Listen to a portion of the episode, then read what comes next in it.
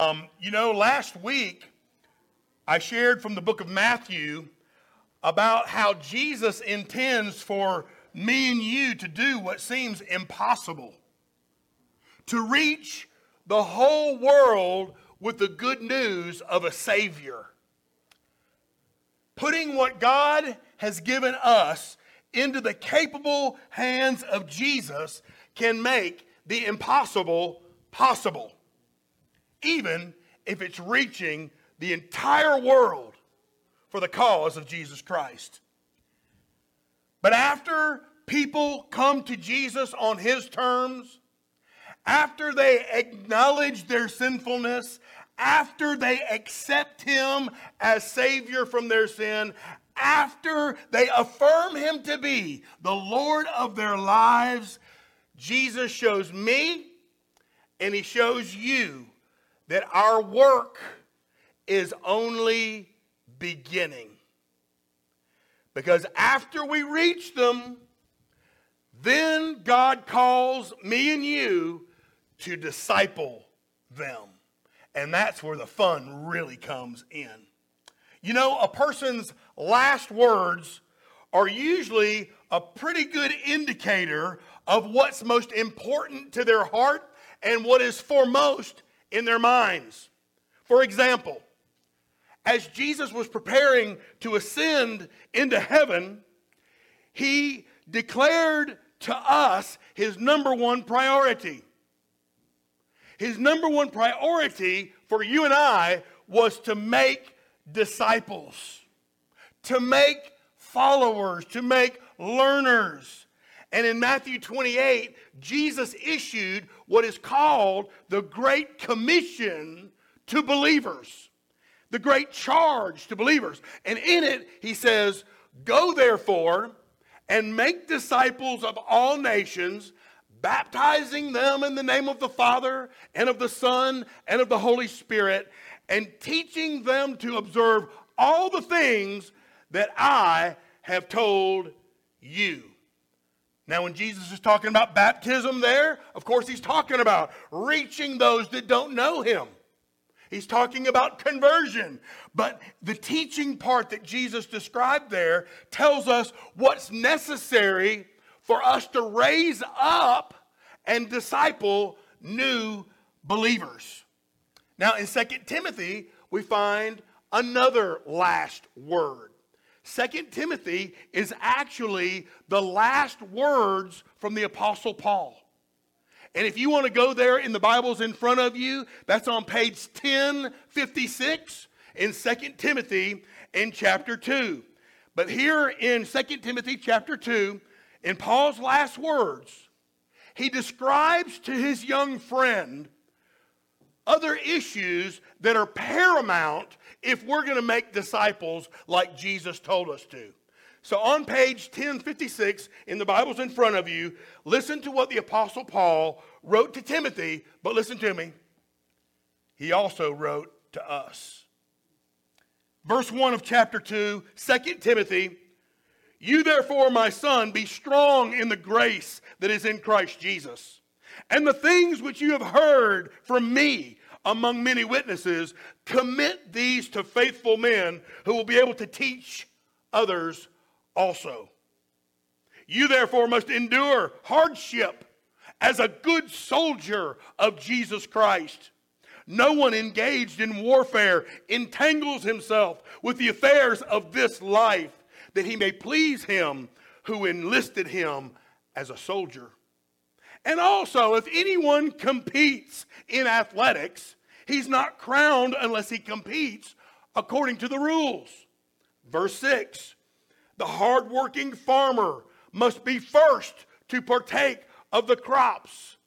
Consider what I say, and may the Lord give you understanding." How many of you know that understanding is not just head knowledge, but it's doing what you've learned? Understanding in all things. Now, in that short little passage right there, the Apostle Paul is giving his young friend Timothy some really awesome word pictures, right? Some word pictures that help you and I to visualize what someone making disciples looks like, right? And here's how he begins. Notice in verse 2, he describes trustworthy teachers. He says, "In the things you've heard from me among many witnesses, commit these things to faithful men who will be able to teach others also." Trustworthy teachers. How many teachers do we have in here right now? Raise your hand. Raise your hand high. 1, 2. Is that it? All right. Now I want every one of you to stand up. Come on. Work with me. Every one of you stand up. Listen to your pastor.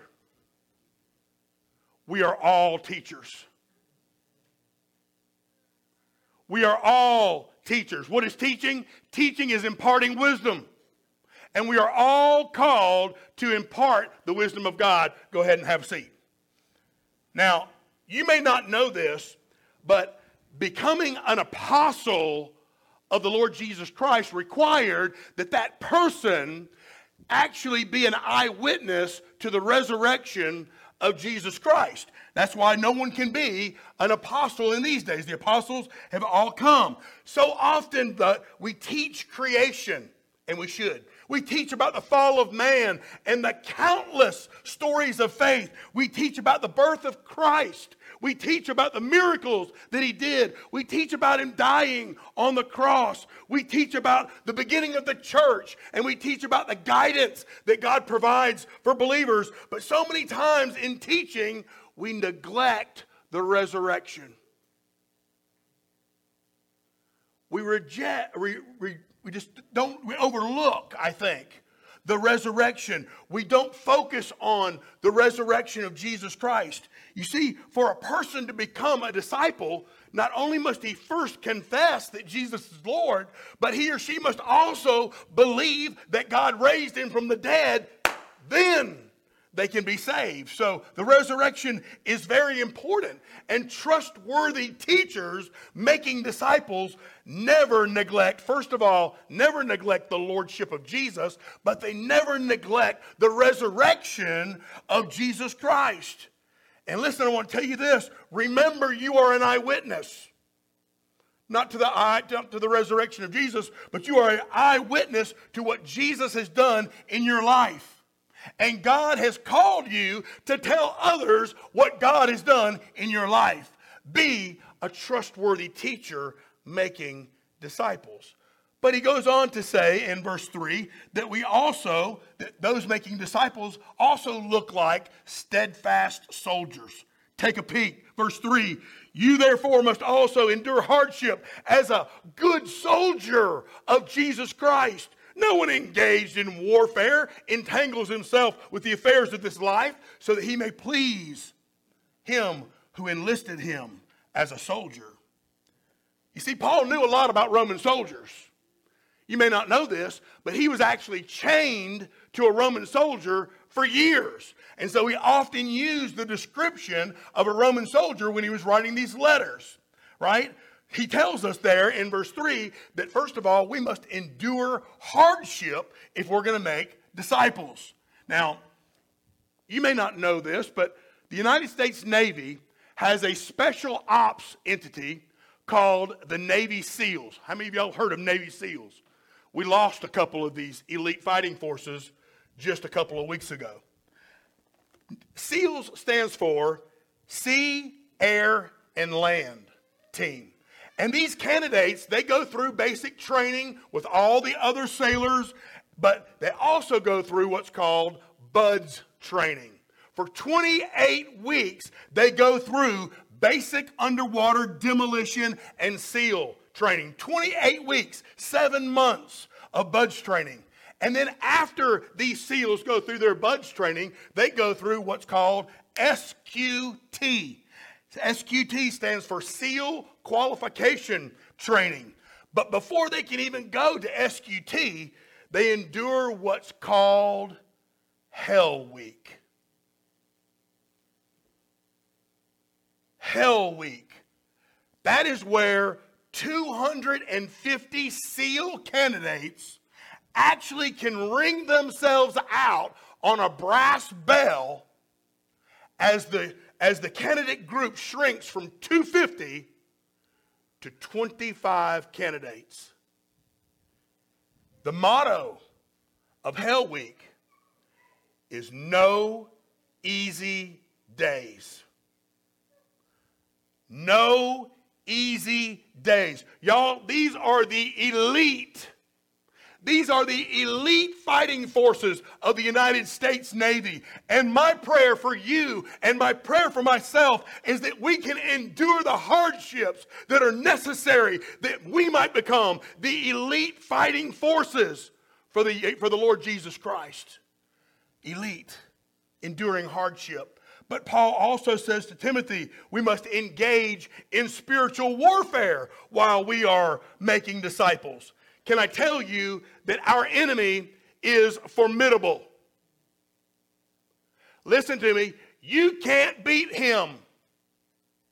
Without the Spirit of God, you can't beat him. You can't win this war for disciples without the Spirit of God. And so, therefore, we must pray on the whole armor of God, praying on the belt of truth, the breastplate of righteousness, putting on our feet the shoes of the gospel, making sure that we're lifting up the shield of faith, forsaking all and trusting him, putting on your helmet, the helmet of salvation, knowing what you're saved, knowing that you belong to him, and then taking up this word, the sword of the Spirit, using the word of God in your warfare. Without spiritual warfare, you will be incapable of winning this war. Let us pray on God's armor found in Ephesians chapter 6. Let us pray it on every morning so that we can be a steadfast soldier for the Lord Jesus Christ. We got to reach the hungry, we got to win the lost, and then we have to disciple new believers. That's the call. But then Paul says, be sure that you don't entangle yourselves in the affairs of this world. Boy, how easy is that to do? Entangling ourselves. Can I ask you a question? What is it costing you to be a disciple of the Lord Jesus?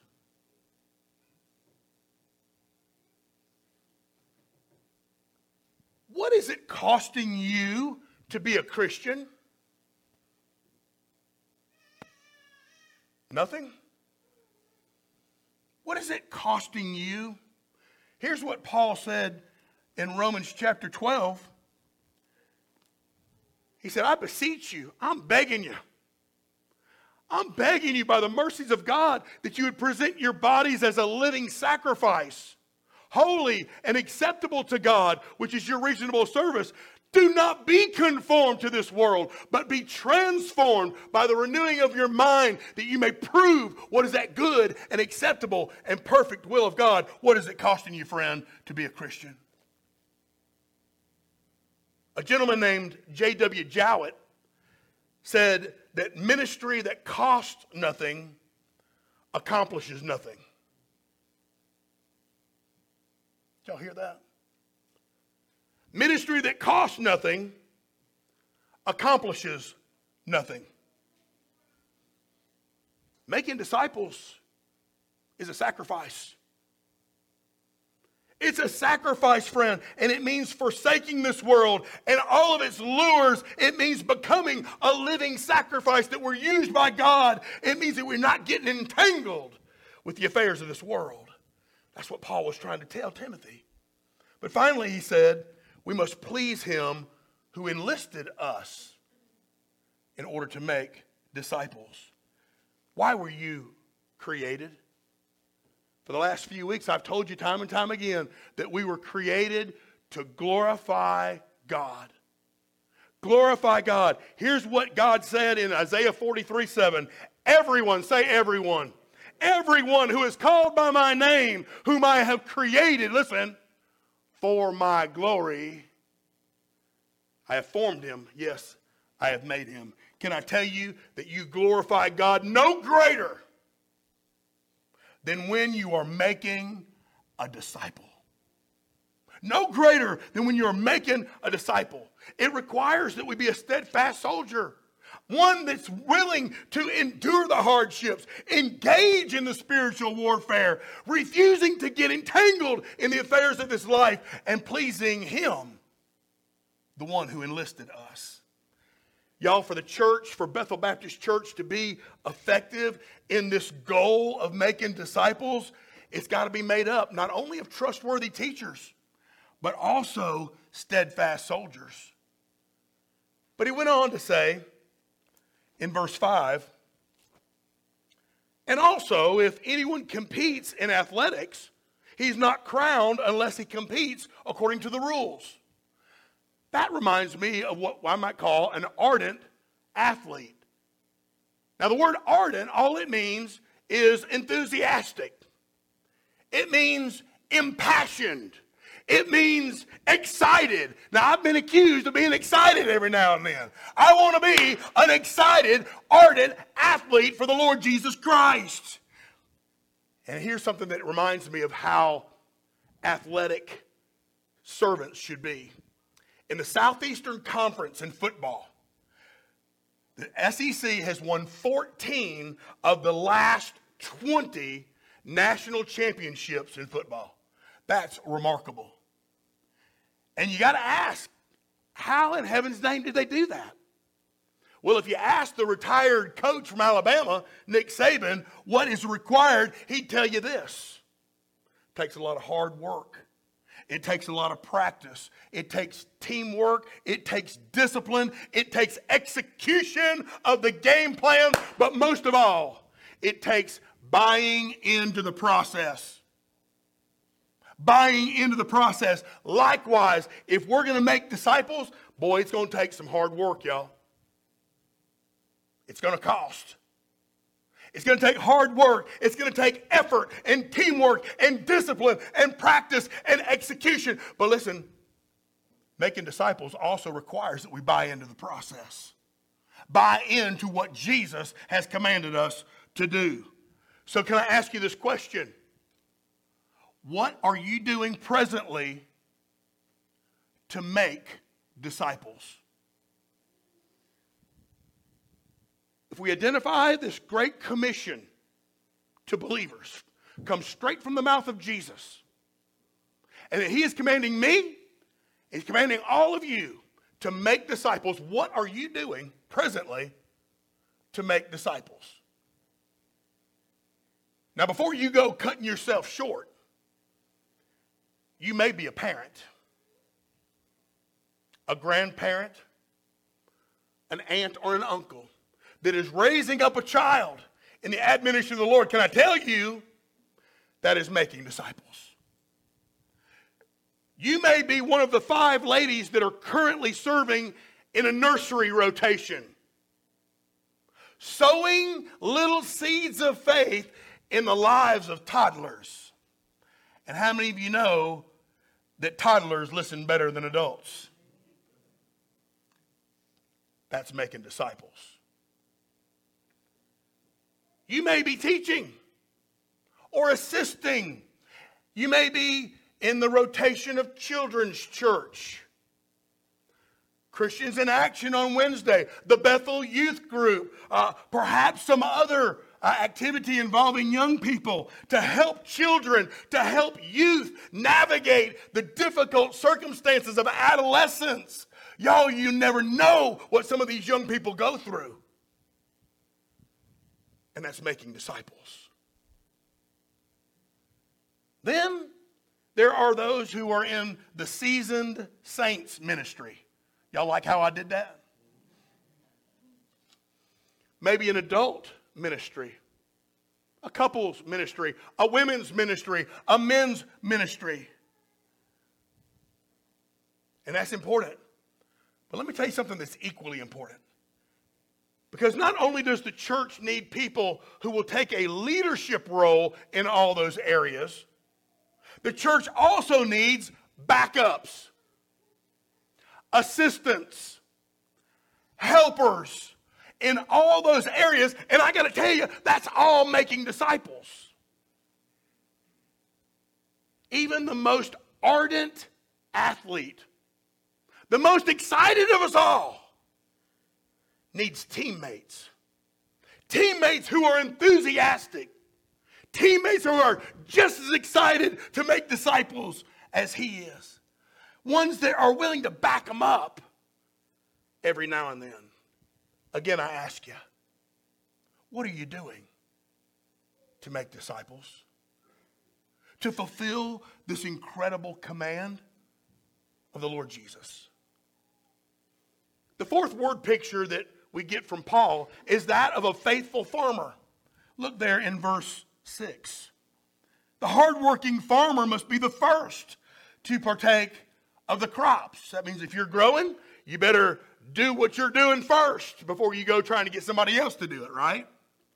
Now, by observation only, because I've never farmed, but I've watched it, I've seen it, and farmers have hard work. Farming requires great sacrifice. And Jesus said in John chapter 12, verse 24, most assuredly I say to you, unless a grain of wheat falls to the ground and dies, are you hearing the sacrifice? Falls to the ground and dies, it remains alone. No more disciples there. But if it dies, it produces much grain. Friend, in the human realm, that is making disciples. Dying to self, sacrificing our lives so that we wouldn't remain alone, but so that we would produce much grain. Have you ever heard this before? The greatest use of your life is to invest it in something that will outlast it. Y'all with me, church? The greatest use of your life is to invest it in something that will outlast it. We can't harvest what's not been seeded. And seeding takes time. Growing takes time. And we must endure and labor to reach the nuns, to reach the never heards. Lord, what's he talking about now? Let me tell you.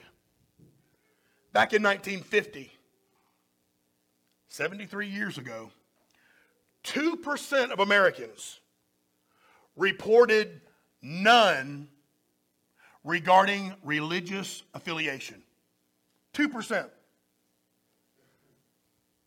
60 years later in 2010, 16%, 46 million Americans reported none regarding religious affiliation.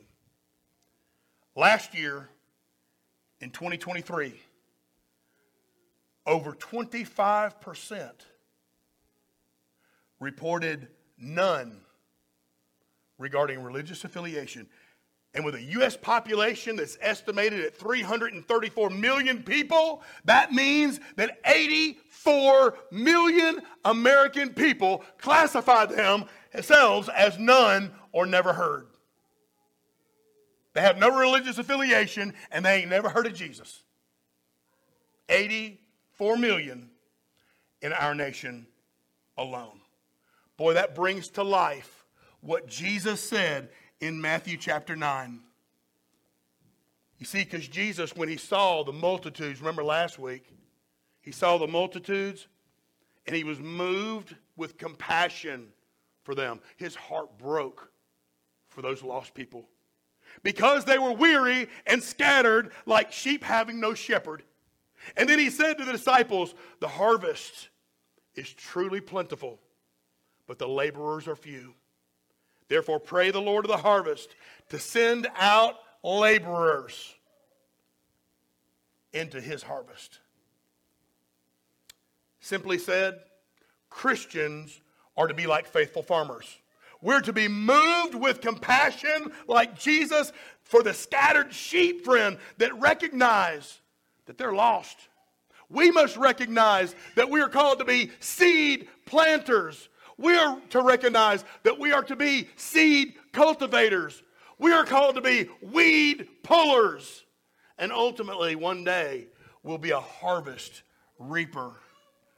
So as a disciple maker, do you see yourself as a trustworthy teacher?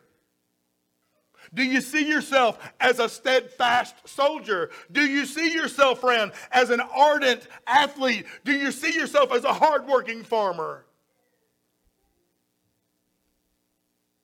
Can I tell you that you could be all of those and even much, much more? But listen to me, y'all. If you are not a credible Christian, do you know how many disciples you'll make?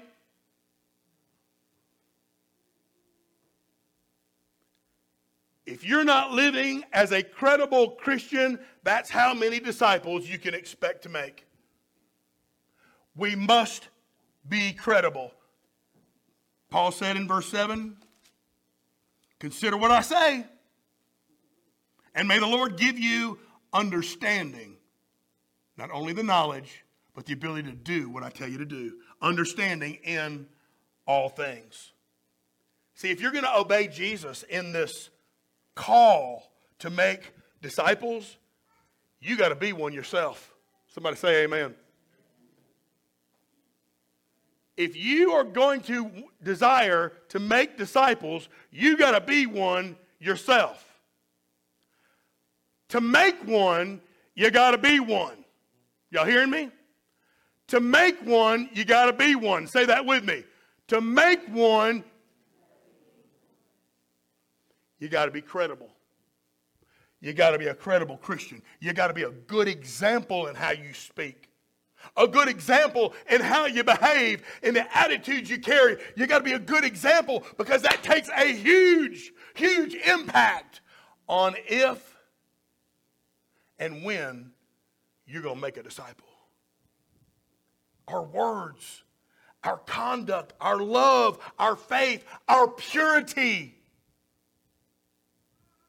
It all reveals what the Lord wants for his disciples. So being a